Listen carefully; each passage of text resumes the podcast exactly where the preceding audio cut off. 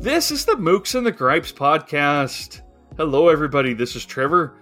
I'm afraid, Paul. Paul, how are you doing? I'm doing good. Now I'm a little creeped out. well, I finally thought, oh, I have a maybe one that's uh, one of these conjunctions that's a little bit topical. ah, perfect.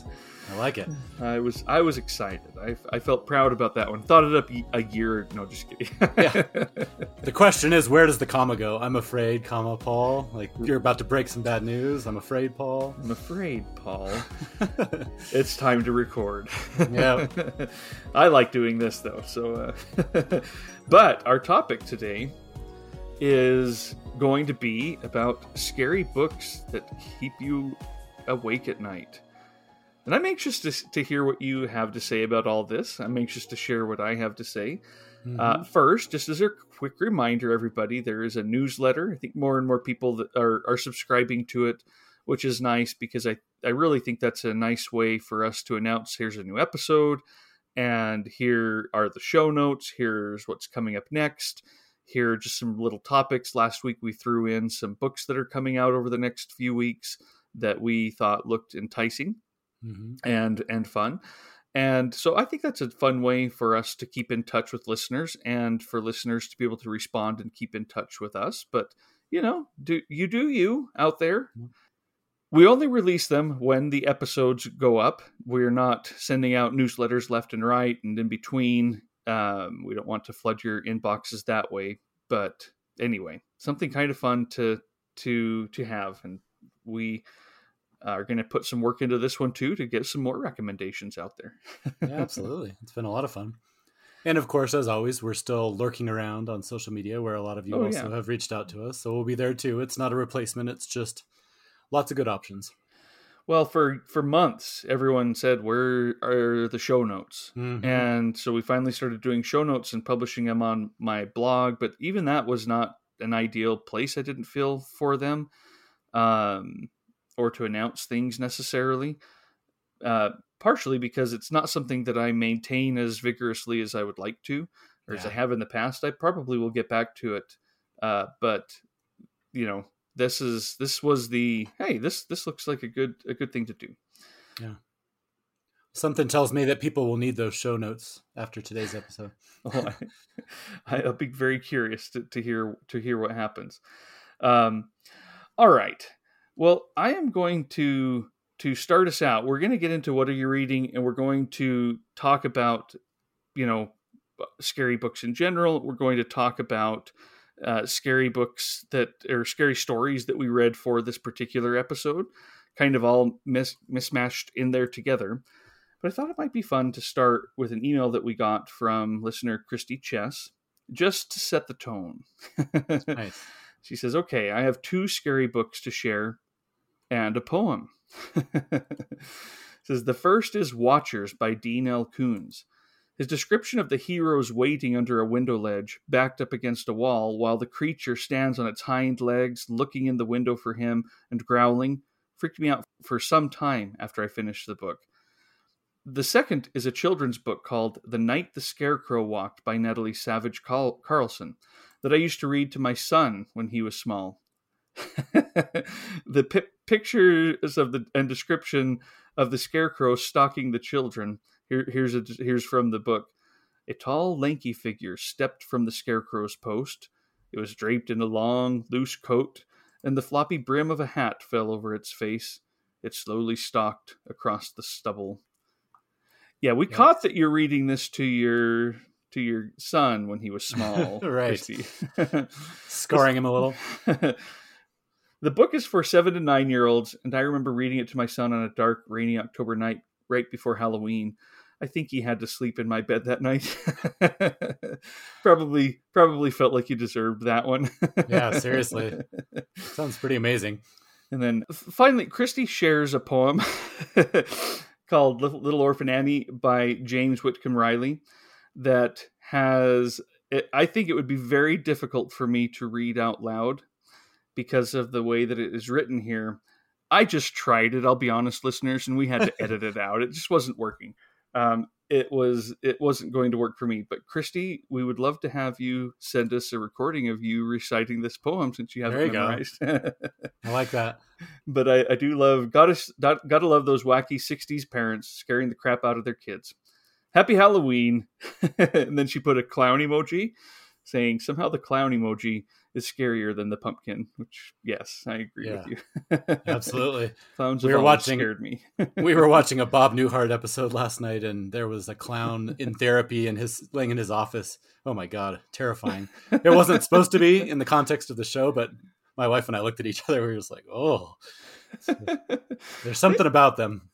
Well, and of course, I can blame Stephen King's It, but I was mm-hmm. scared of clowns before I read It. I think, most, you know, he he he had a clown probably for good reason. You know, it yeah. is both cute and fun, and also always a little bit off. yeah, exactly. That's a good way to put it. Well, Christy, thanks for sharing those, and thanks for setting the tone for our episode. Yeah, Paul, what have you been reading? I have been reading something that will make you very happy because I know that we have brought it up several times over the course of this show. And I keep saying I want to read it, including our nature episodes. And it's the essays of Loren Eiseley, that yes. beautiful Library of American uh, Library of America box set. So yeah, something finally inspired me the other day, and I picked it up, and I've been reading through the first volume.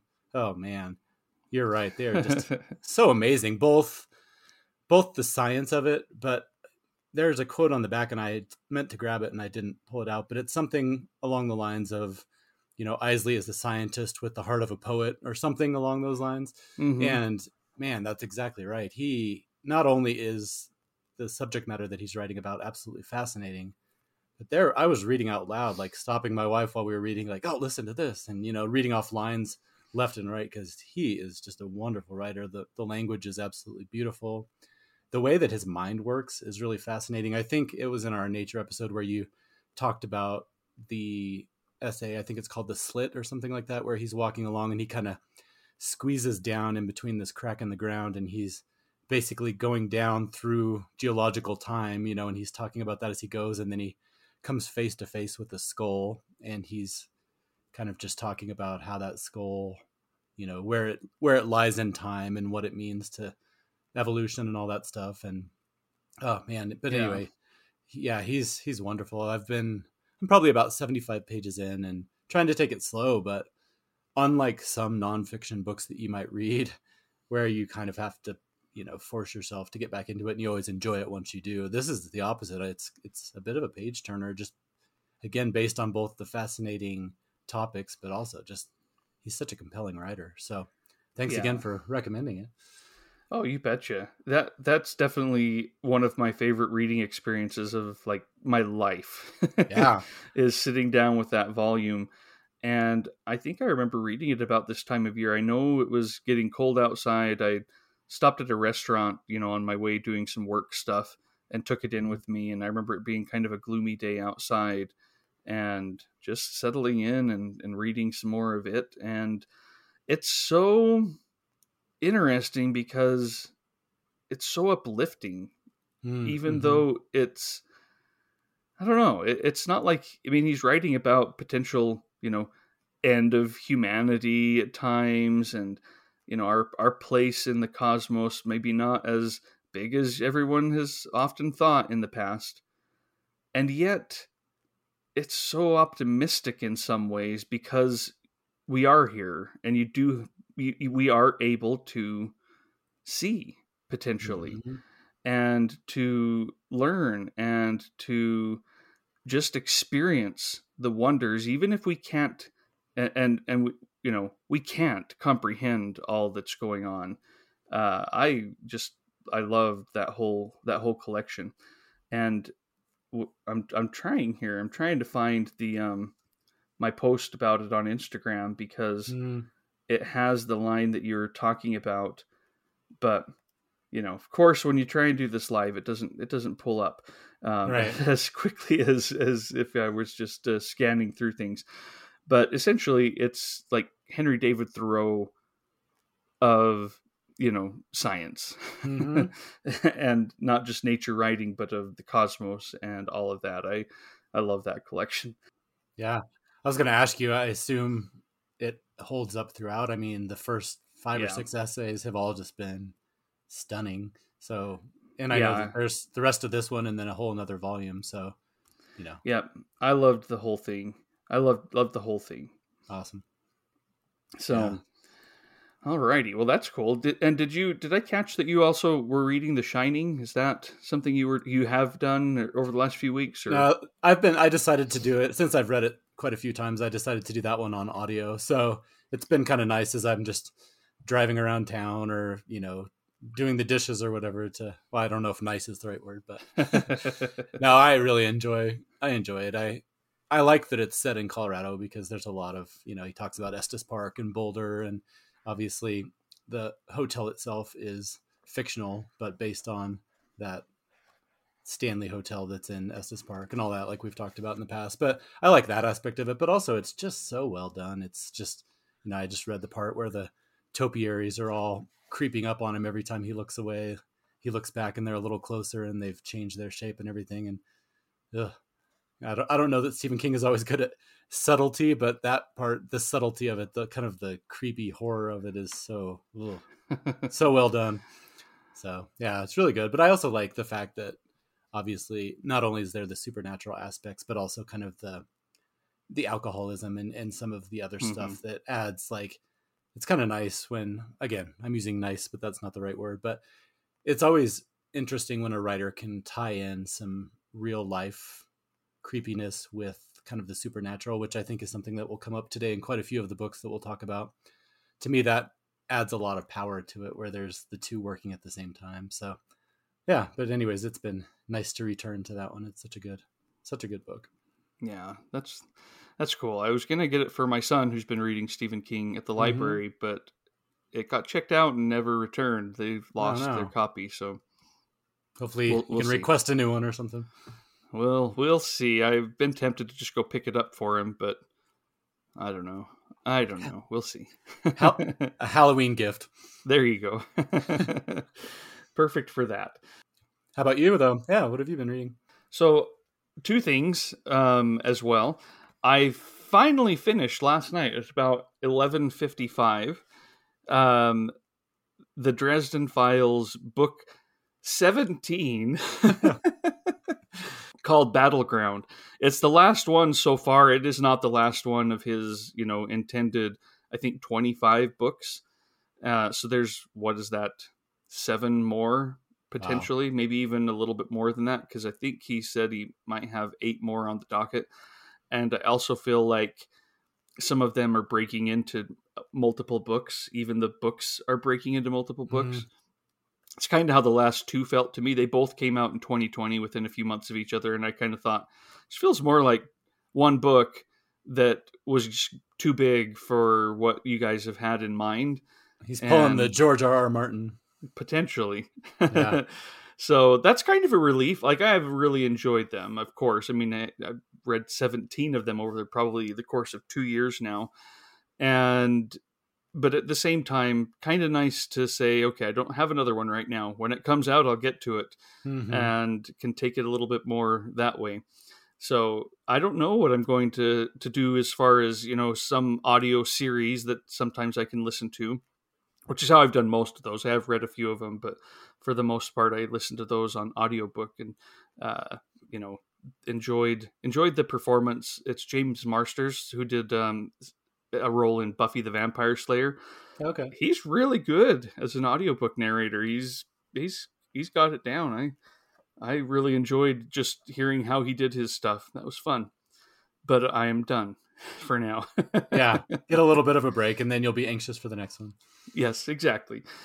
Uh, but otherwise, I this this isn't coming out for some time, so I feel a little bit bad bringing it up, but also really excited.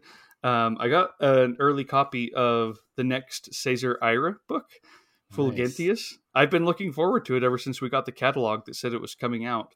And... Judging by the grin on your face, I don't think you feel too bad. Uh, come on, Paul. I feel terrible. Yeah, I, I, I would tell. never. I would never want to do this. I just feel compelled to. There might be interested listeners out oh, there. Oh, for sure, absolutely. um, but this is about a Roman general. He's 67 years old, and he, as it starts, is watching his play, a play he wrote, be put on by some of the soldiers um, for the communities that they're that they're going through, and it is so funny. But this is a little bit more serious than Aira is as well. Like hmm. this general is a little bit pathetic, but also probably very familiar as he sits there and is totally enraptured by his own play, his own words, thinking about whether the actors are doing a good job or not, um, kind of looking around at the audience. There's this part here. Without losing track of the play, he glanced discreetly at the higher tiers and saw that they were sparsely occupied. It was a cold day. That had to be taken into account. Even so, why did they make amphitheaters so big? He was aware that they were used for purposes other than theater, such as the Panathenia, the Panathenia and other large scale events, but they were fundamentally ill suited to tragedy, despite the warrant of a thousand year tradition. Apart from the fact that the actors had to strain their voices if they weren't using megaphones, precious details of expression were lost and distance hindered identification, the cornerstone of the tragedian's art. He would have pleaded for closet drama had he felt that the time was ripe for such an innovation. to be honest, Fulgentius himself was not ripe. He was a product of the Roman Emperor, Empire, with all the limitations imposed upon him by the stage of civilization into which he had been born. Uh, but he just sits there and, and watches people and kind of, you know, judges them. I mean, it's like watching one of these shows about, like, I mean, a playwright in a Woody Allen movie or something mm, like that. Mm-hmm. Very insecure, but also super smug. And um, I'm not very far into it yet, but just very excited to keep going, see where this yeah. general goes. That's awesome, and I assume it's one of his more slim books, no, like usual, or is it? It is slim. I mean, but it's not like usual for him. This one is uh, clocking in at 163 pages. Oh, okay. Which no, that's actually about twice as long as many of the ones that have been coming out. Mm-hmm. So well, that's fun. I like that he, I, I, like that he knows what he's good at, but I also like how he continues to kind of uh-huh. try new things and experiment a little bit. Yeah, yeah. Uh, I'll, I'll, report back on this one for sure when yeah. I'm when I'm finished with it because you know we gotta we gotta supplement our Aira episode now. exactly. the way he writes, it's not going to be a problem to continue to talk about him. I don't think. Right, right. This will maybe someday morph into a an Aira podcast just in general. exactly. Where we'll bring up Lonesome Dove every once in a while and yeah. Agatha Christie. exactly. He wouldn't mind. He wouldn't no. mind. exactly. I don't think we could not do that.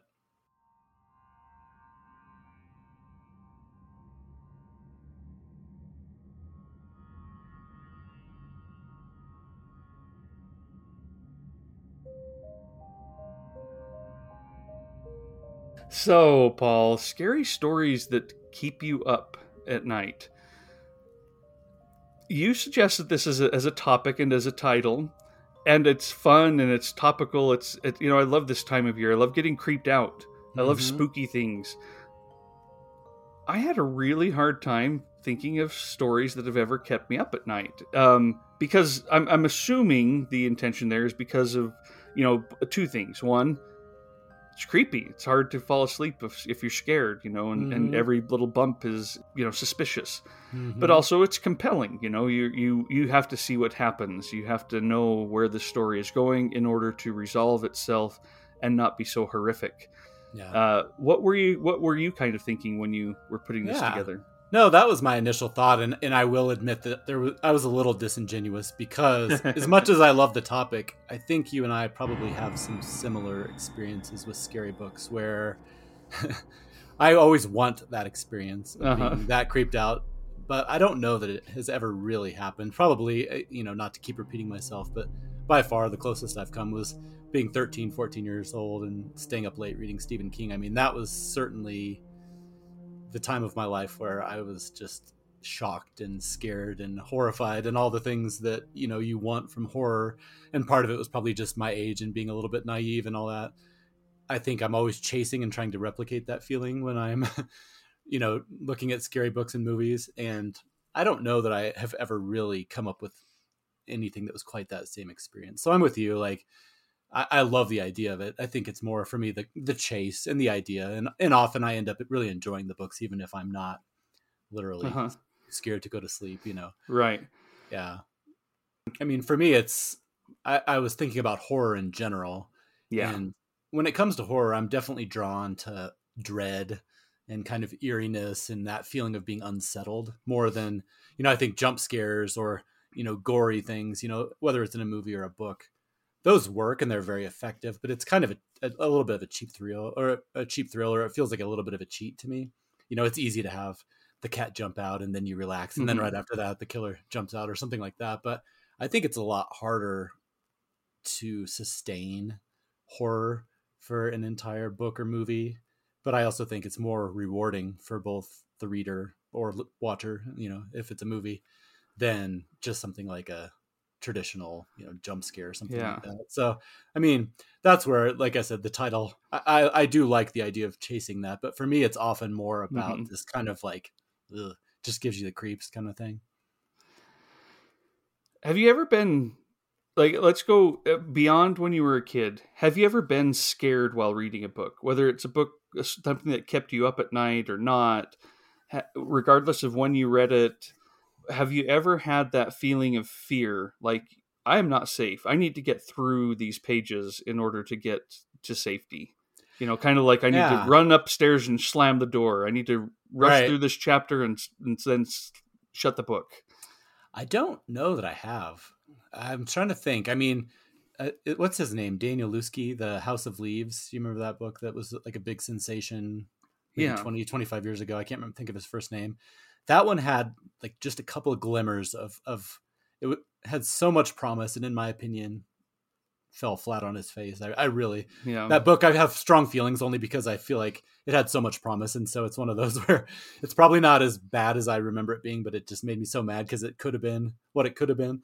But that one had some moments where the house was kind of expanding and and giving these hints of like other things going on that was just really creepy but never quite followed through but i don't think i've really had too many experiences like the one you just described unfortunately like i said it's the chase that you, i keep you want for. them i want them yeah. yeah. how about you um not that i can remember yeah. um which surprises me a little bit because actually like movies do scare me like i can be watching a movie and kind of get that feeling of okay i need this to keep going so that i right. can get to you know again to get to the other side i know mm-hmm. i'll be mm-hmm. okay once i once some of this resolves a little bit and can feel that that fear you know that that creepiness that i you know and i like that feeling yeah my wife does not like that feeling at all um you know but but she still lets me every once in a while bring it in a horror movie um mm-hmm. one of my favorite memories when we were in London,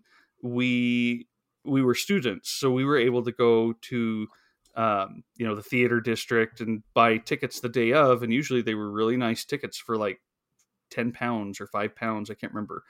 Um, one particular night, there they had box seats available for the Woman in Black, the Susan Hill book that was turned into the play and they were a little bit more but i thought oh that would be fun so it's just the two of us in a box watching this terrifying but so fun play mm. and i still think it was a great experience i think that was a fun thing to chase again um, but she doesn't you know I, I, do think she loved that too and really loved the story right. it's such a fun you know creepy story and the play is really brilliantly done uh, but we don't watch a whole lot of horror together. So a lot of it I just watch by myself and I find that it's not as scary that way. Yeah. You know, I I just watched maybe a couple of weeks ago oh, what are those uh paranormal activity, the 1st mm-hmm, one. Mm-hmm. I'd never seen it before and always thought the previews kind of looked creepy, you know, the camera sitting there looking down the hallway yeah. uh while the you know, the couple is in, you know, sleeping and you know, I thought it was fun um, but those things don't necessarily scare me um, as much as I would like them to anymore. But books have never really been able to do that for me, and I think it's a, a question of the medium. Mm-hmm. I I don't think I have as good a visual imagination as other people do. Mm. You know, hmm. if I'm getting it all like sciency, I think my wife has an amazing visual imagination. She can read a book, and I think she's there. Yeah, you know, completely. And I'm just not that way. And for years, I wondered why. I love reading, but then, you know, learning a little bit more about this um, idea of, you know, if, if someone tells you, you know, think of an apple, how on a scale of one to 10, how real is that apple in your mind? You know, how mm. much can you describe it? And I'm not to a 10, you know, I, that, that thing's a little vague and a little fluctuating. I know what an apple is and I'm thinking of an apple, but it might not be as crystal clear yeah. and real as say one that my wife would would be thinking of and that's just how she is and i think that that's fun so she can get really like i can be sitting next to her while she's reading a book and i'm like she is gone from here. I better not make any sudden moves you know yeah. that's funny. But i can put them down um, but i also think the other question of the medium is I think it's hard to do a, a sudden scare in a book. I can you know maybe i maybe my eyes are skimming the page but um it it it's not quite the same as something that's visually right there in front of me like in a movie yeah. that that suddenly changes or shifts. Um but i still love a good creepy book. I often find that books can very you know in, in my mind very easily make me get that sense of ooh that is cool creepiness. Yep, exactly. Um and i and i love that but they they don't have the I, I just don't, and, and prob maybe it's also that I put up all my defenses, and it's easier for a movie to get around those defenses than it is for a book. I don't know. Yeah, but it doesn't quite spook me the way that I, you know, it, it, I, I guess it gives me cool feelings. I'm mm-hmm. I'm usually more admiring of like, oh, that's so neat.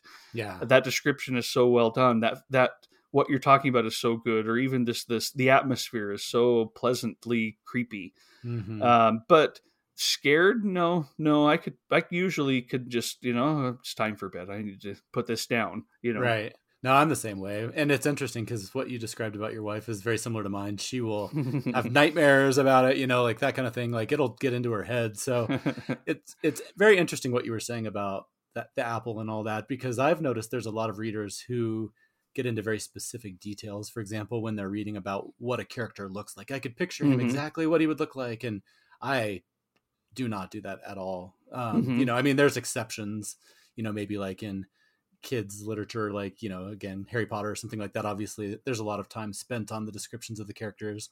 The movies probably influenced it, but I have a pretty good idea of what they look like. Mm-hmm. But generally speaking, like when I read, same kind of thing with with a character, for example, I know who it is, and I've been reading about them for 300 pages. But it's not like every time I read their name, I'm picturing their dark hair and the type of glasses they're wearing or whatever. So right yeah, I do. That's very interesting. That whole idea. I don't know if it's a movie can kind of remove that filter that you, as you're reading, you you inadvertently probably create some filters just based on the way your mind works. And then with a movie, it's almost like they can just inject it straight into you, you know, because it just mm-hmm. if something jumps out, it is what it is, and you see it the way they want it to appear kind of a thing. I don't know, but and they've got yeah. the benefit of music and mm-hmm. and they are really controlling the pacing. It's not how fast I'm reading or whether I'm stumbling over a word I didn't quite capture. Right. You know, a director can be really in charge of, you know, almost pulling my hand down an alley. Yeah. Um, a book I have to walk down that alley and it might do it at you know the wrong speed or be focused on the wrong things. right. But like you said, it's a very different experience, but it's still, I love it. Like you said, it's admiring what they can do. It, it's letting, it's kind of soaking in the creepiness and just letting it wash over you, you know, which is a whole different thing, but it's still lots of fun. But yeah, I'm still chasing that whole, there's that episode of Friends where Joey takes Cujo and sticks it in the freezer because it's too scary. yeah. Like uh, that's what I'm chasing. I'll, I'll get there someday, maybe. Oh, listeners, we've got a project. Yeah.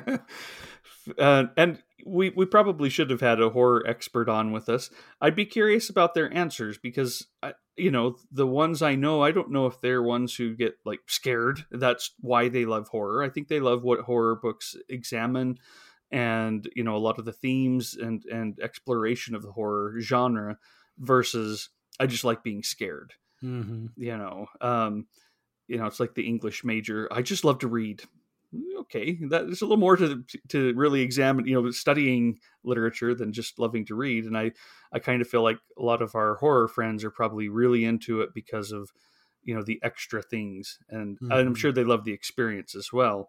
but I'd be curious about that. Which books have kept, say, you know, Bill Ryan? We talked about him, you know, a, mm-hmm. couple of weeks ago, uh, and his uh, horror recommendations for the month.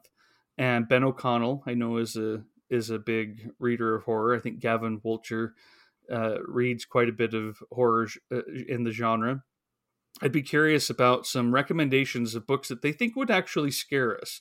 Yeah. Um, and aren't, you know, beyond being just good examples of the genre, what would scare us? Because I'll, I'll admit the other problem that I have is I'm not a big horror reader. You know, I don't seek these books out. Just, right. I don't go to the horror section of the bookstore. I don't look at what's coming out. It takes a book like a, you know, getting extra attention mm-hmm. um, than that for me to even recognize it, and then probably particularly personal uh, recommendation for me to get to where I'm going to sit down and and actually go and, and read it, and that just doesn't happen with horror very often. Yeah, jo- John yeah. Self doesn't recommend a lot of horror books. You know, no, definitely not. He needs to get it, step up his game. Well, one other thing that I was just, if we're talking about horror generally, I think one of the things that I feel like is a shortcoming of that genre, and this is just me talking, so maybe people can point out examples where this is not true, but so often, whether it's a movie or a book, it starts so strong. It has such an amazing premise. You know, it's leading you along, and there's there's this mystery or something that's going on that is just so creepy and I feel like I can count on one hand the number of times where a book or a movie actually follows through till the end and actually the payoff is worth all mm-hmm. the build up. And it makes me sad and frustrated because like and I'm I, I understand why because it's a hard thing to pull off because yeah eventually you have to pull back the curtain and what you see is gonna never match you know what people had built up in their minds or or what people have not been able to build up but yeah. You know, like I don't think I'm ever like, oh, what I imagined was so much scarier. It's that I didn't know. Mm-hmm. And so it was very scary. The unknown is scarier than the known. And so, yeah, when they pull back the curtain, oftentimes it's anticlimactic. Yeah. Sorry, oh. I interrupted you. No, no, that's exactly right. Yeah. Oh, it's a baby doll. Okay. Yeah. And it's like, it's not that it's not solid, but like you said, and so anyway, that's one of the things that I was, you know, as we're talking today, we're going to be discussing some short stories. And that's where I feel like when I do enjoy horror books, more often than not, the strongest ones tend to be short stories because of that very reason. I feel like either they can leave it alone and just never tell you, or even if they do end up telling you, it's it's like a shorter cycle of time, and so it's a lot more visceral, and you're in the middle of it. So it's just something I noticed as I was both reading the stories for this week, but also mm-hmm. as I was trying to think of some books that I could talk about separately. You know, I was like, again and again, short stories seem to be, for me at least, one of the strong ways that this genre can work. I I agree with you. A lot of my favorite experience, like a, a, year or two ago, we were out by the fire. Mm. It's kind of getting dark, but I had a, enough light to read Lovecraft's uh, The Tomb to mm. my son at the time. He was like eleven or twelve, and that was really fun. And that one doesn't disappoint. Um, again, I feel like some of these authors are okay leaving things ambiguous and unknown. And as frustrating as that might be, because you want to know it, that's where it keeps keeps the fear oh, going oh, yeah. for me, or at least the sen- the spooky sensations going. Yeah, no, for me so. that's not frustrating. I mean, I don't I don't want to. If they did it every time, it would get predictable. But I love it. I love being left, especially in horror, but even in a lot mm-hmm. of other forms of literature. I'm a big fan, whether it's the ending of The Sopranos or the Blair Witch Project. I mean, I, I think that to me is one of the most powerful things, if it's done correctly, that can happen because then it kind of eliminates this thing and, and let your imagination continue. I mean, I still yeah. think about both of those endings so often because you just you don't know and so yeah i would argue that that's again i don't want every horror author to start doing that because then it would take the power away. But to me, that's actually one of the strongest ways that you can end something like this because it just it leaves it open ended, you know. Well, so we did choose three short stories to kind of not we're not going to analyze them in depth or anything like that, but to help us facilitate this conversation, we have uh, Edith Wharton's Afterward, Robert Aickman's Compulsory Games, and then Edgar Allan Poe's The Cask of Amontillado. did any of these stories keep you up at night, Paul? um, Which I, one got the closest? Uh, you know, if you're rating it on a spooky scale, I would say on the unsettling and your mind can't stop chewing on it scale, probably compulsory games. Mm-hmm. Uh, yeah. Do you, do you, want to just dive into it? Yeah, let, us talk yeah. about compulsory games then, as okay. it's kind of fitting in with what we're talking about. It's not a scary story. It's no. not, and you know, never is there a moment where a monster is coming or, well, kind of.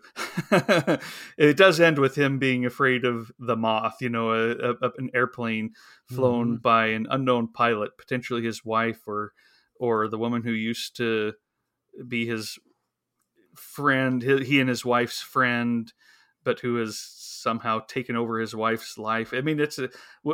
I'm, I'm jumping forward, but yeah, it ends. Right. It ends that way, um, but it's not scary, and there's very few spooky moments, if to the extent there are any in this story. No, but it's more of it's a, still unsettling. Yeah, I mean, anybody who's read Robert Aickman before, I talked about one of his other stories recently he is just so odd.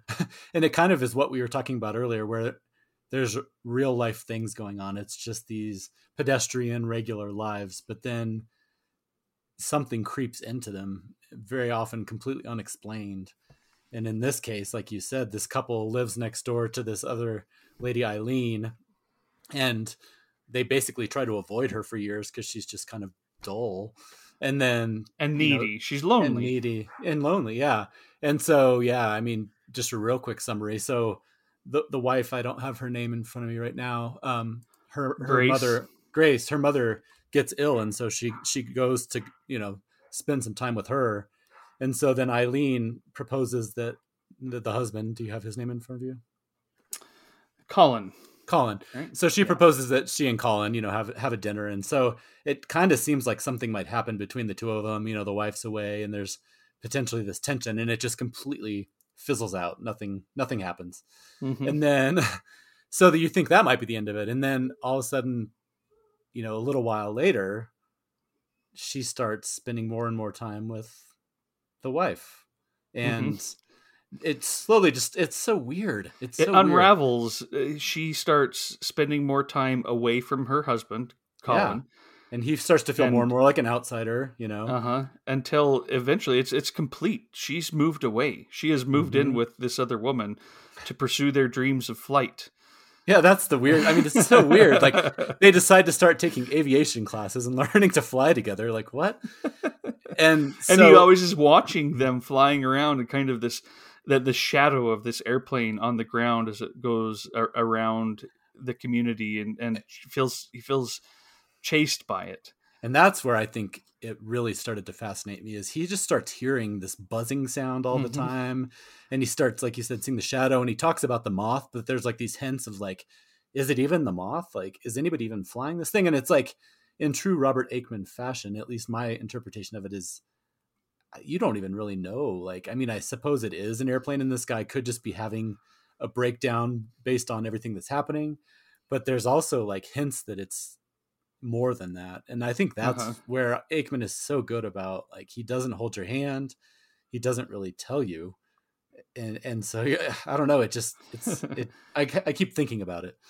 It was kind of fun because I read this a few years ago for the first time when the book came out from NYRB Classics and I couldn't remember it. I mean, you said let's read compulsory games. I knew I'd read it, but I had no idea which story it was.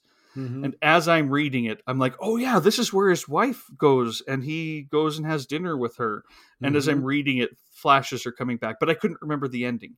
And then all of a sudden, it's the wife comes back and feels guilty because you know clearly something has put off uh, their their friend, you know, in quotes, mm-hmm. uh, neighbor. So she goes by herself to try and make am- uh, amends, and that's when their relationship starts. And I'm like, oh yeah, I remember this. All of a sudden, they get mm-hmm. really kind of close, and then he, the, I, not, but I had forgotten about the whole aviation part of it.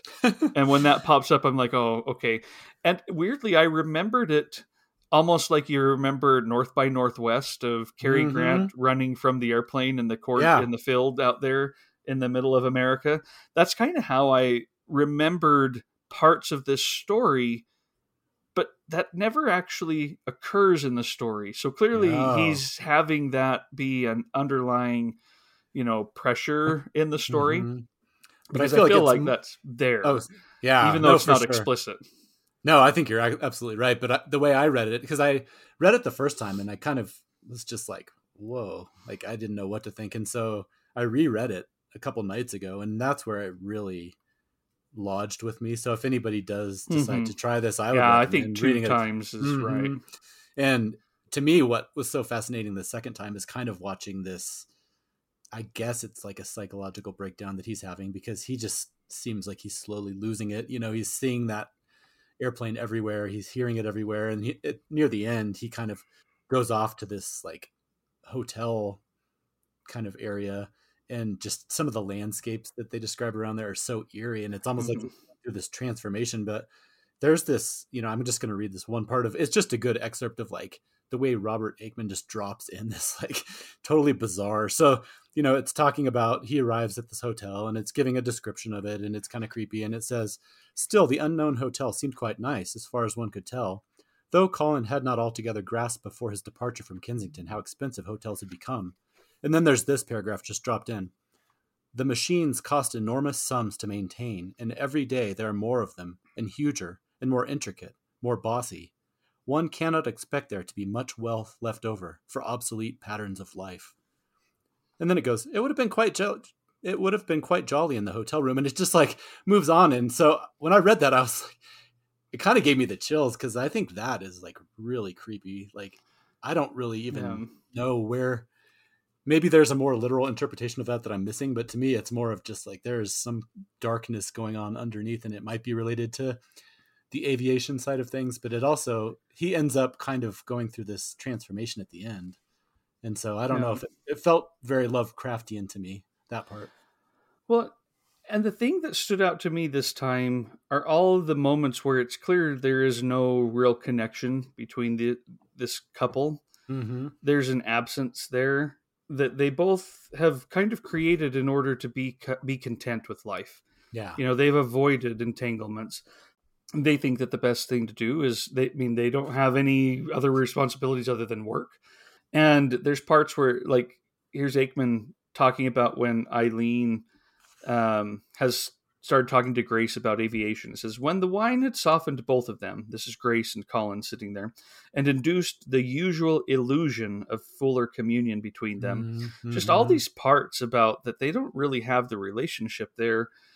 And I almost feel like this is Colin finding himself. I mean, it's clearly an existential dread kind of book, mm-hmm. but it or story, but it's done so well there's another part where Colin has gone off to the countryside by train. It says, There are few slow trains nowadays linking one real place with another real place. But Colin's train did stop several times before reaching his destination. Each time the noise of the wheels ceased, Colin became aware of its place being taken by aircraft noise above. Mm-hmm. So there's the aircraft there, but there's this idea of linking one real place with another real place and him being in the middle of it. Yeah. Um, he he is. I don't, I don't know. It's it's it's tough to put words to that sensation of of kind of an unreality. Mm-hmm. Suddenly, the things that you've depended on to form your reality are not stable and are are gone and that's what we're reading about but in such a weird story oh you know? i know yeah again if anybody hasn't read robert aickman i I would highly recommend. The more I read of him, the first time I read his collection, A Cold Hand in Mine, and again, we keep mentioning Bill Ryan, he's a huge fan of his. I liked it, but I didn't quite know what to make of it because it's just so mm-hmm. unlike anything you've ever read. Um, but the more of his stuff I read, I, I, find myself thinking about it a lot. It's it's I don't know. Like you said, it's it's not always horror in the strict sense of the word. Probably never horror in the strict sense of the word, but talk about something that'll get into your head and just not leave you alone, which to me is one of the great things that horror can do. So. And it's kind of cool when a story like this that it doesn't ever and and I, when I say resort to, I don't mean that these are like shortcuts or not appropriate, but it doesn't ever resort to a darkened room, you know, mm-hmm. or some gloom or anything like that. I mean, this stuff's taking place in the bright countryside, yeah. Um, for the most part, he longs for for days when the sun is behind clouds because then the moth can't cast its shadow. Mm-hmm. It doesn't ever, you know, it's kind of like uh, Stanley Kubrick's The Shining. It's mm. mostly mm. bright rooms and taking place in the daytime. And yet, to create a sense of unease and horror within that makes it almost more powerful because it's that's the reality we often are dealing with. We're not in that state where the mind is going to sleep, yeah. but you're still awake and it's dark and you know it's late. You know those are fun, but it's really impressive when you can have similar things start to affect the way you look at your you know your living room at noon. yeah. Oh, absolutely. No, I think that's exactly right. It's yeah, he's often described as like an author of the weird with a capital W, and I feel like it definitely has that um, that quality to it, which a lot of the books that I find myself drawn to as I was kind of analyzing this and thinking about the horror books that I like, I definitely think there's a theme there for me. Well, so why don't we share each of us one of the books that we kind of thought of as we were coming up with this list. I don't think we need to go in depth again. Um, we'll mm-hmm. try and try and move through these. Uh, and get back to some of these stories and kind of keep this going back and forth. But what's yeah. one of the books that you you brought up? So the first book that I thought of um, was "Mouthful of Birds" by Samantha Schweblin, and it's translated from the Spanish by Megan McDowell. Um, so I don't know if you've read any of her books yet. I haven't. Okay. I haven't, including Fever Dream, which is the one I always hear about. Exactly. No, and I really liked that one too. And Fever Dream, I was reading some reviews and that kept coming up of like that is the perfect name for a book by her because it has a, you know a lot in common like i was kind of touching on with maybe like a robert aickman where it almost does feel like you're just in reality but something is off and you can't quite put your finger on it and it's very interesting so yeah this collection was the first one of hers that i read um, and i remember reading it like we were on vacation and i was actually sitting in like a water slide park and reading this, which was a very odd setting, but it was so immersive that despite the screaming kids and the sunshine and everything, I was just like continuously pulled into this weird little world word of her world of hers. So, um, there was a few descriptions I saw that, that like empty and non-specific with social rules that might as well be arbitrary was one way that I was seeing it described. And again, that kind of just reminds me of Aickman, where there's that weird like there's doesn't seem to be any rules, but there is like an internal logic that kind of pulls you along. It's, mm-hmm. it's very weird. Um, but she really does a good job of kind of letting the reader's imagination fill in these blanks, which again, that's something that I seem to really be drawn towards. Um, there's a couple of standout stories. There's one called Rage of Pestilence, where this it's kind of like the stranger walks into a town type of a situation. Everyone is really lethargic and kind of half asleep, and the entire town is covered in like dust and he tries to intervene, but it ends up having disastrous effects. And I'll just leave it at that. It's really odd. It kind of, in some ways, like Children of the Corn, one of those where you come into this town and like it's just off, but you can't quite figure out what's going on. Uh-huh. Or the first story is called Headlights, and um, it's this woman who she just got married, and her husband and her driving, and and she needs to go to the restroom, so he's like parking outside waiting for her at like a rest station. And when she comes out of the restroom, he's gone and there's all these other women wailing and screaming like out in the dark and basically this lady comes up to her and she's like oh so this is your first time huh? Yeah they always end up leaving. And so it just kind of goes from there and like this really odd and then the title story I, I won't read this whole quote but i'll just read a, little bit here the mouthful of birds. Says hi dad. Although my little girl really was a sweetheart two words were all it took for me to realize that something was really off with the kid and i was sure it had something to do with her mother. Sometimes i think i should have bought her brought her to live with me but I almost always think otherwise. Not far from the TV beside the window, there was a cage. It was a bird cage, maybe a foot and a half tall, that hung from the ceiling, empty. What's that? A cage, Sarah said and smiled. Sylvia motioned for me to follow her to the kitchen. That's his ex wife. We stood by the window and she checked to make sure Sarah wasn't listening. The girl was still sitting bolt upright on the sofa, looking out toward the street, as if we'd never arrived. Sylvia spoke to me in a low voice. Look, you're going to have to take this calmly. Come on, Sylvia, stop jerking me around. What's going on? I haven't fed her since yesterday. Are you kidding me? So you'll see with your own eyes. Uh. Are you crazy? She told me to follow her back to the living room where she pointed me to the sofa. I sat down across from Sarah. Sylvia left the house, and we saw her cross in front of the window and go into the garage. And then it skips ahead, and, and then it says Sylvia returned with a shoebox. She carried it level in both hands, as if it held something delicate. She went to the birdcage and opened it, then took from the shoebox a very small sparrow the size of a golf ball. She put the bird into the cage and closed it. And so, yeah, I guess I'll read that part. She dropped the box to the floor and kicked it to one side, where it lay with another nine or ten similar boxes under the desk. Then Sarah got up, her ponytail shining and bouncing, and skipped over to the cage like a little girl five years younger. With her back to us, standing on her tiptoes, she opened the cage and took out the bird. I couldn't see what she did. The bird screeched, and she struggled a moment, maybe because it was trying to escape. Sylvia covered her mouth with her hand. When Sarah turned back to us, the bird wasn't there anymore.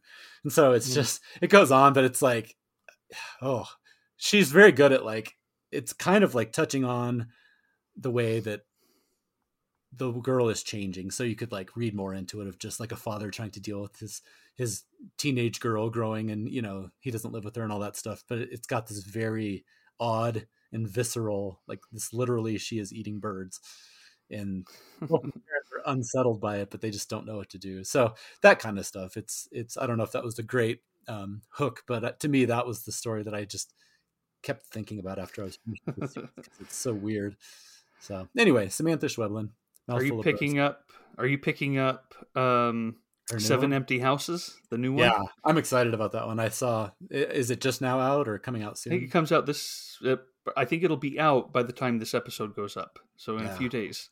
No, for sure. She's very, very weird, and I will admit that I've yet to have one of her books. I've read both of them. Like, I don't know that they've yet reached like a perfect level for me. Like, there's parts of them that I don't necessarily connect with, but the fact that I was so excited when I saw a new one of hers coming out, she's definitely got something, mm-hmm. you know, mm-hmm. that that unsettling nature to her writing that really draws me in. So yeah, yeah it's, it's really good.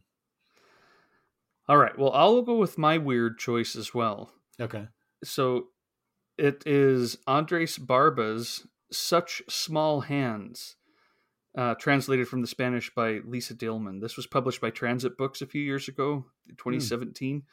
And it's a book about a kind of a girls' school, similar to something like Picnic at Hanging Rock, mm-hmm. where there's a girl who has some kind of knowledge. Her parents died in a recent car accident. Um, she survived, and now she is sent to live. It's not a school; it's an orphanage with other girls who, many of whom have never really known anything about the outside world um, but she does. You know, she has been out out there, um, and it goes back and forth in this book between Marina kind of telling a bit of the story or from her perspective, and then the group of girls as a whole trying to understand Marina. Hmm. And they create this game, this ritual at night that is so creepy. I'm not going to get into what it what they do, um, but it's it's weird. I've read this book a few times and the second time again is where you kind of start to go, okay, now that I know what's going on, I can start to figure out why. Mm-hmm. you know, why is mm-hmm. this going on? But the girls would would go and um, play this game that Marina created for them. Um, this is her way of of being in control. Meanwhile, these girls, the group practically uh, you know it's predatory these girls uh, want to connect with marina but at the same time they recognize she's other and want to annihilate her um, i put in my review it's it's almost like they are trying to do to her what she does to them which is a feeling of just being reduced mm-hmm. in their presence and so they have this game such small hands you know here's the the game of these kids um, but I love the way that they would um, they would talk about it. That they would get ready for the game when the adults leave, and they say, "Then, in the dark of night, a strange sound would send the first sign. We'd billow like skirts in the wind. We'd start to live inside the game, the anxiety of the game. Soon, the second sign would come. There would be no doubt now. It could be anything: a whistle, the sound of creaking wood, even silence and then slowly we'd get out of bed without even brushing up against each other, and our bodies would feel lighter. Not even then would we feel the cold of the floor tiles, be afraid of the dark. We were the cold, the dark. And so we'd go to Marina's bed, sleepwalkers, obsessed with one idea starting the game. So yeah. it didn't keep me up at night, but it's definitely unsettling and wow. in line with some of the books and stories we've just been talking about. Sounds like it. That just, I mean, it may not be similar, but it kind of reminded me of a book I read earlier this year called Jawbone by Monica Ojeda. Mm-hmm. Only from the fact of like the group of girls that would get together and have almost these ritualistic games that have, I don't know if that one that you were describing has some cruelty. It sounds like it might. And so, yeah, it's, oh, yeah. it's an interesting connection. So that sounds really good. I feel like I've heard of that one, but I didn't know much about it. So I'll have to look it up it's a it's it's a worthwhile read. It's very short. I mean, mm. it's a novella essentially. Mm. Um, Once again, whether that's perfect. Yep, exactly. Well, let's let's move on to one of our next stories. Uh, let's let. Do you want to end with the ghost story from Edith yeah. Wharton, and so we'll go on to the Cask of Amontillado, mm-hmm. because this is an Edgar Allan Poe, you know, known for being as gothic horror, scary, and yet the Cask of Amontillado isn't very scary either in terms of you know monsters or darkness it's dark inside the human mm-hmm. um, and the way that it can be so charming and someone who isn't a good person you know but is innocent of anything that should lead to his fate mm. and i love this story so i think good. i i told you i used to teach this one uh, when i taught some literature classes again, a lot of students would come knowing Edgar Allan Poe, but not really, or mm-hmm. loving to read, but not really trying to dig into the why yet. You know, it was an introduction to literature class. And this was a really fun story to dissect because they they almost universally would, you know, start it and then read to the end. You know, they they didn't. It wasn't a story many of them had any troubles getting to the end. No, and beyond whoa did you really like the story? It's like okay now how does poe make you want to keep reading? All it is for a lot of it are two men walking to a wine cellar. Mm-hmm. that's all it is. What's so fun about that? What's so compelling about that? How does he make it that you need to go on and you start to feel fear and anxiety because of two men walking to a wine cellar? And it was a good way to start getting them to analyze the hows and the and the the effect of these on on them. It was a lot of fun. Yeah, I bet. No, that would be a perfect one. And, and what I was noticing when I was reading it is how much of it is it's so much psychologically based. You know, there's his pride because he says the thousand injuries of Fortunato I had borne as best I could, but when he ventured upon insult, I vowed revenge. So it's like this his pride has been hurt and he will mm-hmm. do anything. And then one of the ways that he lures um, him down into the cellar is based on pride too because he's like you know i got this great wine in but i'm pretty sure i got ripped off you know but i know you're busy so i'll go talk to so and so because he's really an expert in the and then he's like no no you know i, I can do it. I, let's go right now you know and so there's this weird psychology and this pride that keeps popping up where two or three times it's really fascinating throughout as he's leading him down the cellar he'll be like oh you know what you're starting to cough. Like we should probably turn back. I'll just go talk to that other guy. Like he can help me with this problem. And he's kind of like baiting him and like almost giving him an out. And that creates that weird tension where you as the reader, it's kind of like when you're reading Patricia Highsmith's um, Ripley books where you, all of a sudden you find yourself rooting for this really nasty person. You're like, why does he keep giving him chances to get away? Like, and you almost find yourself like, you know, not really hoping that it'll work, but you're like, you know, it's kind of like Breaking Bad or any of those where you're like, why do why am I kind of rooting for this guy to not screw this up? So it's I thought that was one of the really interesting things about it is just all the psychological tension that's going on inside of it. And this is a horror story that ends right at the peak of horror as yeah. well. Like it doesn't resolve itself um, quaintly. Mm-mm. It's like you've been building up to the fear and the horror, and it's then that you you have Fortunato first off being a little bit, you know, surprised, and then some fear, and then some ha ha ha, you're playing a, a really good joke on me, let me out. And his screams, you know, that oh. that's kind of how this thing ends, and you're like, wow, the real horror is what's going to happen to this poor man over the next few weeks. I know. Well, and just the sick twist of it, like like you said, he starts to probably not calm down, but it, like after a while, it gets quiet after he's built up the mm. wall, and mm-hmm. there's like one little brick left to do or something like that, and it's quiet, and he can't be happy with that. He takes the torch, basically starts wiggling it around, and then throws it in there and sets off the screaming again. Like, oh, like, talk about a, a sick ending, and then the guy starts screaming, and he's like, "Okay, now I can do it." Oh yeah. man, I almost want to go reread it right now because it's so fun. Why is that fun to me, Paul? That's I don't know. But well, that's what I mean. That's when I like, like I said, with like the Ripley books, or mm-hmm. you know, some of those, The Sopranos, or just whatever it is. Like, there's something about that, like being inside the mind of somebody who is not right. That it is fun. There's no denying that. well, did any of the the two other books that you brought kind of lean into this type of uh spooky horror? I'm trying to think. Revenge, no. the the the horror of the human heart.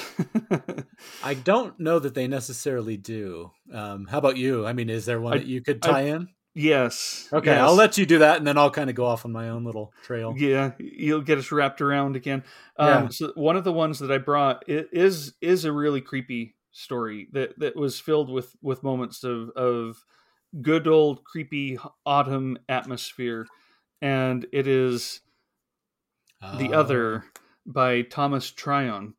Um, came out from nyrb classics maybe a decade ago and it's po- possible that it's really scary to me because i have a son named holland. He's the one who likes all the horror stuff. Oh and this is about twins holland and niles perry. And oh, Paul, uh, uh, do you know anything about this story? Only that I've had it on my list to read for years and have not yet read it. And that, as far as a few years ago, I think you and I were kind of sharing some of the creepiest NYRB covers back mm-hmm. and forth, and that one definitely qualifies. That's all yes. I know about it. Yeah. So it's surprising, and I don't. I don't think going too far into it it, on the one hand, some of the main events are early in the book, but knowing about them in advance probably takes away some of the power of mm. the of the horror. And I, I mean because usually you don't have these things happen in a book that has children. You know, mm. they have they have uh, the twins, Holland and Niles Perry, and um, Holland is is the prankster, and they get a little bit more and more uh, a little bit more and more sinister his pranks and it is to the point of of, of some some deaths this is on page 54 of of a book that's you know 250 pages so i won't consider it too big of a of a of a spoiler but russell perry one of their friends has just died it says russell perry is in the parlor in his coffin open to view it is from the parlor that the Perrys have always been buried. In the parlor they are christened, or betrothed, or married. Dead in the parlor they are laid out. It has always been so. The shades drawn, the casket on black draped trestles, looped with cords and tassels.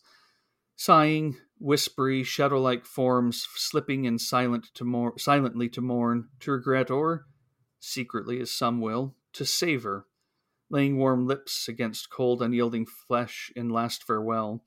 This is the Perry's way. But it, it's pretty horrific how all of this goes down. Um, and then where the book goes from from here. Mm-hmm. Uh, a good a good horror novel for sure, nice. and one with surprises. You know, things that it, it it is surprising how it all kind of plays out, but definitely moments of of sheer horror uh, as, as best as i can describe it mm. probably the closest thing in the last decade to a book that would have genuinely had me reading and not wanting to keep going wow okay so you're selling me just do you know off the top of your head when was that one originally written just roughly like was it? Let's see. I can look that up. I sorry to put you. I want to say 1967. Let's see if I'm right. Nope, 1971. So yes, okay. right in that nice period of bucolic horror. yeah. right. That's funny. Nice. No, I'll have to check that one out for sure. Well, unfortunately, I can't really make any strong connections because I think I'm going to be kind of one one note. I that's what I mean about. I was realizing that's okay. Types, the types of books that scare me seem to have some very common themes. So, the one that I thought of was by Nathan Ballingrud, and it's called North American Lake Monsters. No, you've told me about this one before. Yeah, it's another short story collection. Surprise, surprise. And again, repeating myself, but Bill Ryan, our good friend, was the one who originally put Ballingrud on my radar. And I went back and found his blog post about this. And he said, if I had to compare what Ballingrud is doing to anything, I'd have to say his fiction is akin to the work of Larry Brown or Daniel Woodrell, but with monsters. Hmm. And I really liked that description because it is exactly right. There, again, it's rooted in reality. There's often these people who are going through poverty or relationships or different kind of real life, you know, horrible things or at least tough things. And then you inject some kind of weird monster or strange thing going on. So, you know, the title story, um, we follow this man who's just come back from prison and he's basically trying to reintegrate himself into his life. He has a wife and a daughter who is now a teenager, but when he left for prison, she was younger. And so I guess in some ways it ties again into that mouthful of birds thing of just there's something going on like where he's trying to establish himself in this relationship. But like so many of Ballingrud's stories, there's this balance of of kind of real life and terror. So I'll just read a, a real quick um, excerpt here. It says, after a few moments, so his his daughter basically has told him, "Hey, Dad, I want to show you something. Come here." So he says, after a few more moments of trudging in strained silence, they rounded a small bend and came upon the monster. It was as big as a small van, still partly submerged in the lake, as though it had lunged onto the ground and expired from the effort. Grady drifted to a halt without realizing it, and Sarah went ahead without him, walking up to the huge carcass as casually as if she were approaching a boulder or a wrecked ship. Jesus, Sarah, don't touch it. She ignored him and pressed her fingertips against its hide. What are you afraid of? It's dead. He was having trouble apprehending its shape. It looked like a huge, suppurated heart. It seemed a confusion of forms, as though the weight of the atmosphere crushed it out of true. He had the strong impression that under water it would unfurl into something sensible, though perhaps no less strange. Oh, I love that description so much. like it had been crushed out of true, and underwater it would unfurl into something sensible. Um, so I won't keep going, even though I could, because I think he's a really good writer, and, and he goes on to describe just how disgusting this monster, but also a corpse. So as you can tell, like I mean, they don't really. It, it's not an existential threat. It's it's dead but it's the fact that he is just walking along this cabin lakeshore and his daughter wants to show him something. He walks around the corner and there's this giant monster that's just washed up on shore and they don't really tell you anything more about it.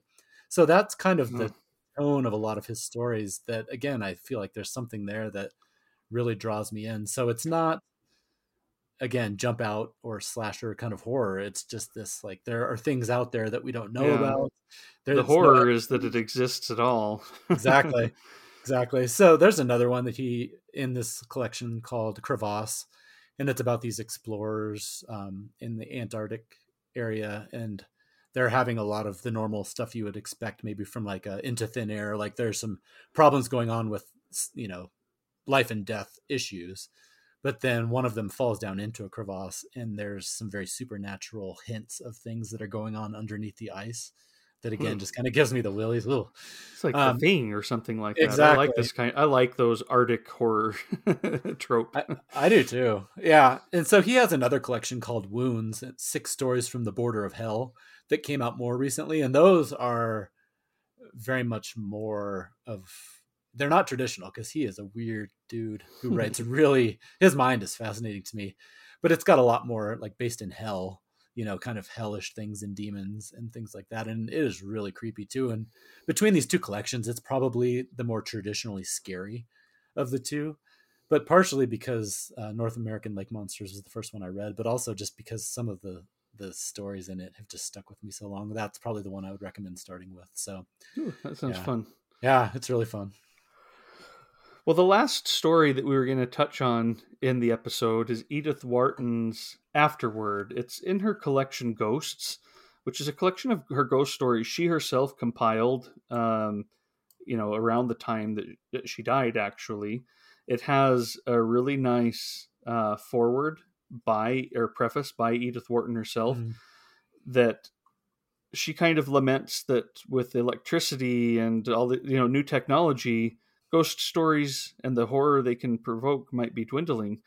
Um, but there's a lot to be scared of out there, and and this one's uh, you know some of these are more scary, I guess, or spooky than others. This is a fairly traditional, I felt, ghost story. Yeah, I agree. Afterward, but she's such a good writer, and I just like the way this one begins. It says, "Oh, there is one, of course, but you'll never know it."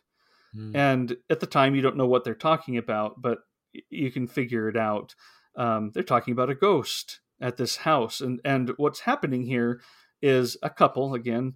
Uh, uh, let's see, Ned and Mary Boyne are looking for a home. The more uncomfortable, the better, because they have this romantic idea that they need to, you know, they have this romantic idea of the past and particularly of something probably gothic and horrific. Mm-hmm. They want there to be a ghost or a story of a ghost in this home that they they get. But this is what the, their friend who's kind of pointing them in the direction of this home, uh, Stair is her name, says, "Oh, there is one, of course, but you'll never know it." Which is like, mm-hmm. well, that's so fun, you know. Yeah. how how and, and, they, you know, at the beginning of the story, they are talking about this every once in a while, like, well, what's the use of having a ghost if you don't know it? Yeah. Um, and she says it's it, you, you might know it but you won't know it until afterward not till long afterward mm-hmm. and that's how the the story plays out and it's got some fun things because you know this particular conversation um, i love how edith wharton puts that they are having a like a little they're, they're drinking tea in a june day out in the garden you know but um, the the wife, Mary Boyne, is thinking about it on a nice December evening in the mm. creepy library. I know some of those descriptions. Yeah, it is really good. Some of those descriptions of the home, like you said in the library, are so good. And this is, like you said, in a lot of ways, a very traditional ghost story, but it's so well done. Mm-hmm. I like the fact that it's a couple of Americans who basically he's he's performed some kind of business deal. We don't get a lot of details in the beginning, where he's come into a bunch mm. of money and so they basically have all this money and they want to go like you said kind of naively you know they're playing house a little bit where they want to go find this like you know unadorned kind of creepy old house that's haunted and so I they should never be there. happy if it's not thoroughly uncomfortable. Yeah, so smart. exactly. I know, and they're so easy to kind of like roll your eyes at a little bit, but I really like that she kind of takes that trope and and drops them into it, and then kind of moves on from there. Mm-hmm. And yeah there's like you said her writing in particular is what's so good. Um there's one part where they're talking about the home and um it says the butter had certainly been laid on thick at Lyng. The old house hidden under a shoulder of the downs had almost all the finer marks of commerce with a protracting with a protracted past. The mere fact that it was neither large nor exceptional made it to the boynes abound the more completely in its in its special charm. The charm of having been for centuries a deep, dim reservoir of life. The life had probably not been of the most vivid order. For long periods, no doubt, it had fallen as noiselessly into the past as the quiet drizzle of autumn fell, hour after hour, into the fish pond beyond the yews. But these backwaters of existence sometimes breed in their sluggish depths strange acuities of emotion, and Mary Boyne had felt from the first the mysterious stir of intenser memories. And I thought that was just about as good of a description of a kind of a haunted house as you could ever get because it's talking about you know, there's not a lot of things have happened in this house. A lot of them have just been very normal, maybe even dull, but it's like this accumulation of memories and you can just kind of feel them in the background. I thought that was pretty amazing. You know, this whole collection, I love it. I love how nicely Wharton introduces each story. Mm. She has great opening lines and opening paragraphs uh, almost universally throughout this whole book. That I don't know, have you have you explored this one much more than this? No, I haven't. I'm actually really looking forward to it. It's been one of those that I've, it, again, I say this a lot. It's been on my TBR pile, and this has really prompted me to pick it up. They're just fun. They're just fun. Mm-hmm. Uh, so, All Souls, the first one. Queer and inexplicable as the business was, on the surface it appeared fairly simple. At the time, at least. But with the passing of years, owing to there not having been a single witness of what happened, except Sara Clayburn herself, the stories about it have become so exaggerated and often so ridiculously inaccurate that it seems necessary that someone connected with the affair, though not actually ple- present. I repeat that when it happened, my cousin was, or thought she was, quite alone in her house. Should record the few facts actually known. Just a fun way to begin. Here's the next one the eyes. And this one just feels comforting. We had been put in the mood for ghosts that evening after an excellent dinner at our friend Culwin's by a tale of Fred Murchard's, the narrative of a strange personal visitation. I mean, that she just jumps right into mm-hmm. it with this one. Um, again, and then there's the lady's maid's bell that is probably, I think it's one of her first stories. And it's got it's a longer introduction than those two that kind of get you in, but it's basically it was the autumn after I had the typhoid. I'd been three months in hospital, and when I came out, I looked so weak and tottery that the two or three ladies I applied to were afraid to engage me. Most of my money was gone, and after I'd boarded for two months, hanging about the employment agencies and answering any advertisements that looked any way respectable, I pretty nearly lost heart for fretting hadn't made me fatter, and I didn't see why my luck should ever turn. It did, though, or I thought so at the time. mm. Just really fun little, you know, she just really let you in. I thought I, I don't know, I, yeah. all of them I think are that way where you just start and there's no beating around the bush before you're like, I'm in the hands of a great storyteller. That's what I was going to say. Is you can tell just her assurance and the fact that she's taking what some of these are very traditional, uh, mm-hmm. not a mm-hmm. trope. I don't mean that in a you know a patronizing way, but like she takes these kind of classic ideas, but you can just tell that she knows exactly what she's doing, and she does such a great job of pulling it off. It's really amazing. So I think my favorite scary stories are weird ones, like we've been talking about, and also ghost stories. I love haunted house stories. Yeah. And you and I spoke about this a bit ago. It might have been offline. I don't know why I like them. I don't believe in ghosts. My wife gives me a hard time about that. Mm. I think she's, I, you know, I don't know. I don't know exactly where we stand on all of that, but um, I love the possibilities of these things. you know, too. I love the idea that you could stumble upon something from the past in a hallway somewhere. Mm-hmm. I love the atmosphere of, you know, Victorian London with all of its great ghost stories and and the idea that you could be wandering down the street and see somebody walking down in a top hat, you know, from the past, mm-hmm. or I, I, don't know. I, I love ghost stories. I love the headless horseman. I love all of that kind of stuff. I, I love that creepiness that can settle in. Um, I just I don't know why, but these are among my all time favorite. They they get me giddy you know, yeah. ghost stories make me feel giddy, not scared, but in a in a fun, creepy way. I love them.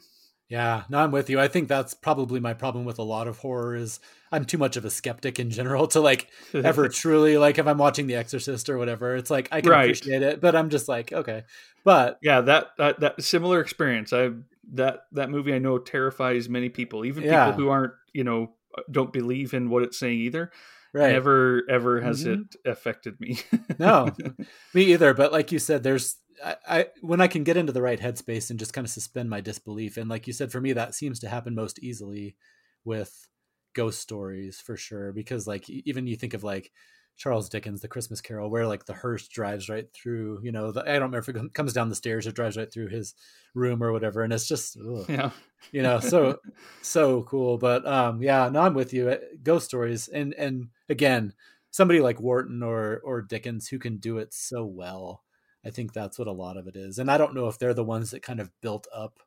I think they were playing off of previous tradition, but I think also some of the power is that they have helped kind of sustain some of these ideas and, and even build them that we yeah. think today you know so i think there's a lot of that too they're just such good storytellers they're great writers they can lead you again by the hand mm-hmm. to Give places just where enough. yeah mm-hmm.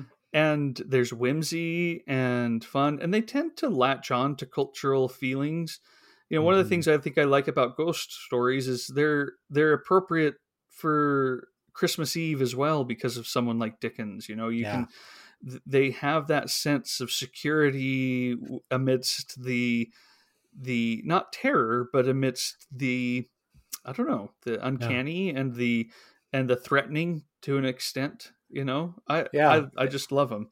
It's kind of like how we talked about how it's weird how some you know murder stories like Agatha Christie can be like a comfort read. It's kind of that same idea with some of these ghost stories. Like if you think about yeah. what you're actually reading, like why would that have any amount of coziness or comfort to it? But it kind of does. It's it's very odd.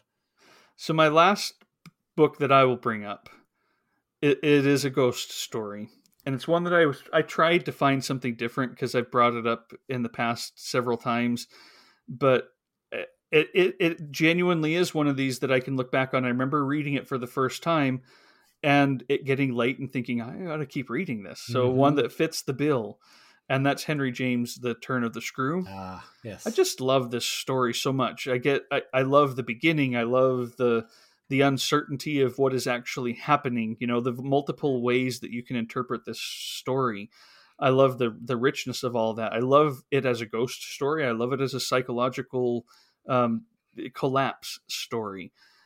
And i didn't realize this but apparently i love creepy children because each mm. one of my books that i brought up today features creepy children the other the turn of the screw and such small hands. So yes i guess that th- th- those work on me.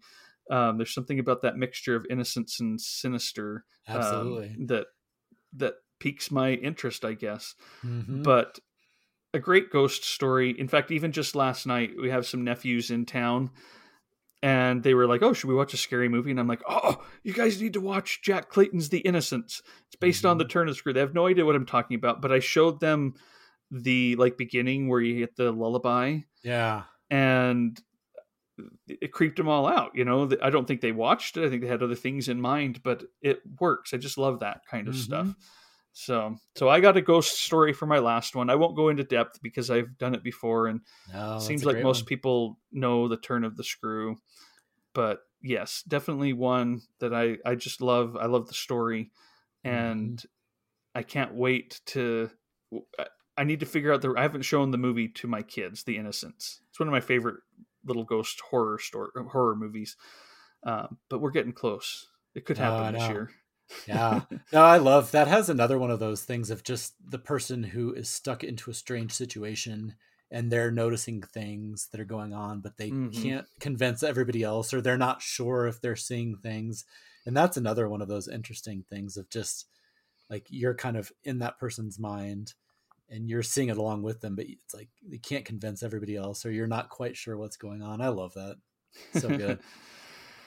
well, let's hear your last one. So my last one is Annihilation by Jeff Vandermeer. Oh, I'm with and, you on this. Love oh it. my god! If I was, I didn't mention it earlier, but if I was going to think of a book that I couldn't stop reading, and partially mm. because I I didn't want to stop, and partially because I was so creeped out, this one might be about the closest there are some parts of this book that about as close to just being like actually scared as i've ever been because it is bizarre very haunting um, i read it while we were staying up at a house in the mountains and i have some very strong memories of this so a lot of people may know between the book and you know it's a fairly well known story i think but area x is this abandoned and apparently kind of unspoiled stretch of the us coastline and we're not exactly sure what's going on but it's held under strict quarantine by some kind of a government agency called the Southern Reach.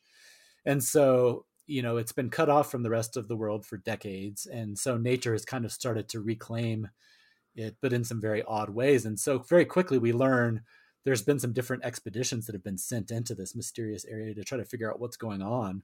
The first one returns with reports of this really pristine kind of landscape where everything is unspoiled. The second expedition ends in a mass suicide. the mm. third expedition, there's all kinds of there's basically a big shootout between its members as they turn on one another. And so the members of the 11th expedition, so it you know, it skips ahead. They've been sending people over and over again. When they come back, they're just like these shambling zombies. They're just not themselves anymore. And then within a few weeks, all of them die of cancer. And so basically, where we start on this book is the 12th expedition, is about to start with all of that preceding it. And so we are um, joined joining these four women. There's an they're just known by their titles: anthropologist, surveyor, psychologist, and then our narrator is the biologist. So I'll just read real quickly. It says, Our mission was simple to continue the government's investigation into the mysteries of Area X, slowly working our way out from base camp. The expedition could last days, months, or even years, depending on various stimuli and conditions. We had supplies with us for six months, and another two years' worth of supplies had already been stored at the base camp. We had also been assured that it was safe to live off the land if necessary. We needed to acclimate ourselves to the environment. In the forest near base camp, one might encounter black bears or coyotes. You might hear a sudden croak and watch a night heron startle from a tree branch and distracted step on a venomous snake, of which there were at least six varieties. And so it goes from there, and then um, it starts describing this. So there's like the natural, like pristine part, but there's something else going on there that we're not exactly sure. It says, far worse though was a low, powerful moaning at dusk. The wind off the sea and the odd interior stillness dulled our ability to gauge direction, so that the sound seemed to infiltrate the black water that soaked the cypress, cypress trees. The water was so dark we could see our faces in it, and it never stirred, set like glass, reflecting the beards of gray moss that smothered the cypress trees. You know, so it goes on and on. I won't keep reading, but so basically, it, it drops you in, and, and you're with these explorers. They have all of this history of these failed expeditions and all these mysteries of what's go- going on. And then things start happening and i i won't even pretend to try to describe it because jeff vandermeer's mind is so weird. Um uh, i don't know. There's just some scenes out of this book that have stuck with me. And I, I was thinking about it. I guess there is kind of a correlation because i feel like there is some ghost story aspects to this in a very different way. So it's kind of about yeah. ecology and and there's like some climate change. It's not hit, hitting you over the head, but it's like man's impact on the natural world and how we have skewed things to where it's not what it should be. But it's also looking back on some of these histories. There's people that are kind of trapped, or or at least beings, or or something that is trapped in this area that has a ghost story aspect to it, and memory and haunting, and their psychological breakdowns, and it's got about all of it that you could ever want. And boy, this book, I don't know. I, the whole trilogy is strong, but especially the first book to me. I agree. Yeah, it's the best one, I think. Mm-hmm. So, I, actually think that the the first line I think of quite often. Um, I, I was reading it on a holiday too, up at a lake. Mm-hmm. So, oh, interesting. but I remember reading the tower, which was not supposed to be there, plunges into the earth in a place just before the black pine forest begins to give way to swamp and then the reeds and wind gnarled trees of the marsh flats. It's got this great map of oh. you know you you can almost get into some of these fun stories we talked about with like um oh uh, the invention of Morel, where you mm-hmm. got this creepy location that is known for its marshes and its tower. You know, this mixture of man-made but weird things, the tower that plunges into the earth, and yeah. nature. I love those kinds of stories, and this one was wow. again my favorite of that group, just because a lot more of it felt like uncertain and uh, you know tentative. Yeah, no, that's a great comparison to the Alan Morel. I actually wouldn't have thought of that, but it is like because it just has again this this person who's kind of plunged or these people that are plunged into this weird landscape where on the surface it seems fairly serene but uh-huh. you quickly learn it's very much not the case yeah i will uh, his mind like i said i keep saying that but he is such an odd guy and his ability to capture these landscapes i read another one of his several more of his books and i would recommend anybody just to plunge into some of his books there's he's got these weird things with bears going on. There was one called Borne, B O R N E, that I read that was just so odd, and I think about it all the time. He's a really interesting guy. And it's those FSG MCD originals that mm-hmm. I, I really like the production of their books. They're fun to mm-hmm. hold and read from. They're they're they're well done and just good. Yeah, I I, I second this recommendation for okay, sure. Good. I hadn't thought about it. I hadn't thought about it in the context of this episode. But well, like I said again, it's not. I mean, I, this one is, I guess, pretty traditionally a horror book in in a lot of ways because it's kind of almost like a haunted house going into it and not yeah. knowing what's going on or something like that. But all of the ones for me, it's like I, I definitely have noticed. For me, it seems to be the the magic spot is where it's reality with these undertones of something that's not right. Yeah, and this has like some sci-fi elements mm-hmm. and you know some, some fantastical elements with like a the lighthouse and uh you know it almost has this old style landscape of explorers you know with mm-hmm. a with a lighthouse for example and, and maps and documents and limited supplies and, and yeah, limited exactly. supplies and yet it's sci-fi and ecological horror and yeah it's a, it's a great one yeah. I do wish I was. I, i'll admit I was a little disappointed in the payout of the whole trilogy. I know I was I, too. I wish every one of them were that way, but but I want to read it again to realize. Well, just because it wasn't what you wanted doesn't mean that it was bad, and sometimes you got to get over that disappointment to figure out why it's good. You know, right? so, no, I've thought of doing the same thing.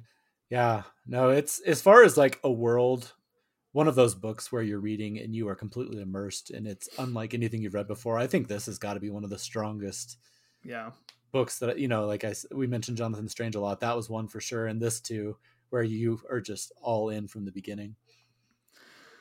All right, Paul. Well, that's fun, and we've still got a couple more weeks before Halloween to really dig yeah. in. Of course, ghost stories are appropriate through the whole season, so you know. But the rest of these, we got to dig. No, no. I have been looking at other other s- stories. I, I, checked out T. Kingfisher.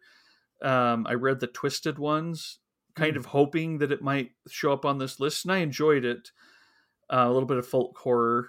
Um, in, in and a, a, play on the white ones, an old mm. an old story.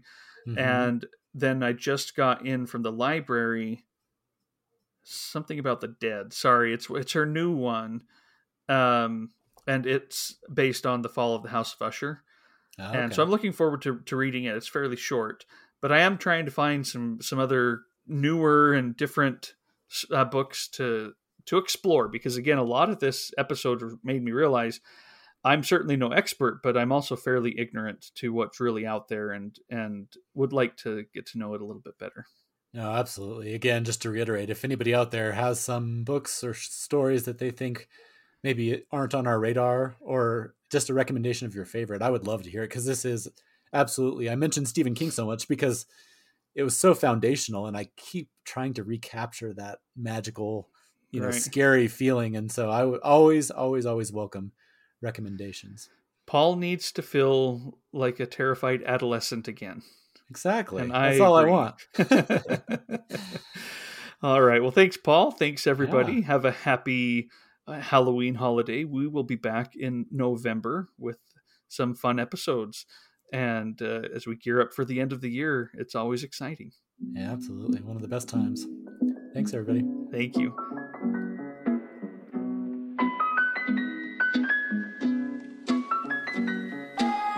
Thank you for listening to this episode of the Mookse and the Gripes podcast. You can follow the Mookse and the Gripes and get show notes and book and film reviews at mookseandgripes.com. On Twitter, you can follow Trevor at Mookse and Paul at BiblioPaul. You can also get information about future shows on our Patreon. If you'd like to donate to the show, anything and everything, even a dollar a month helps and is deeply appreciated. You can become a Patreon at patreon.com slash mookse. Until next time.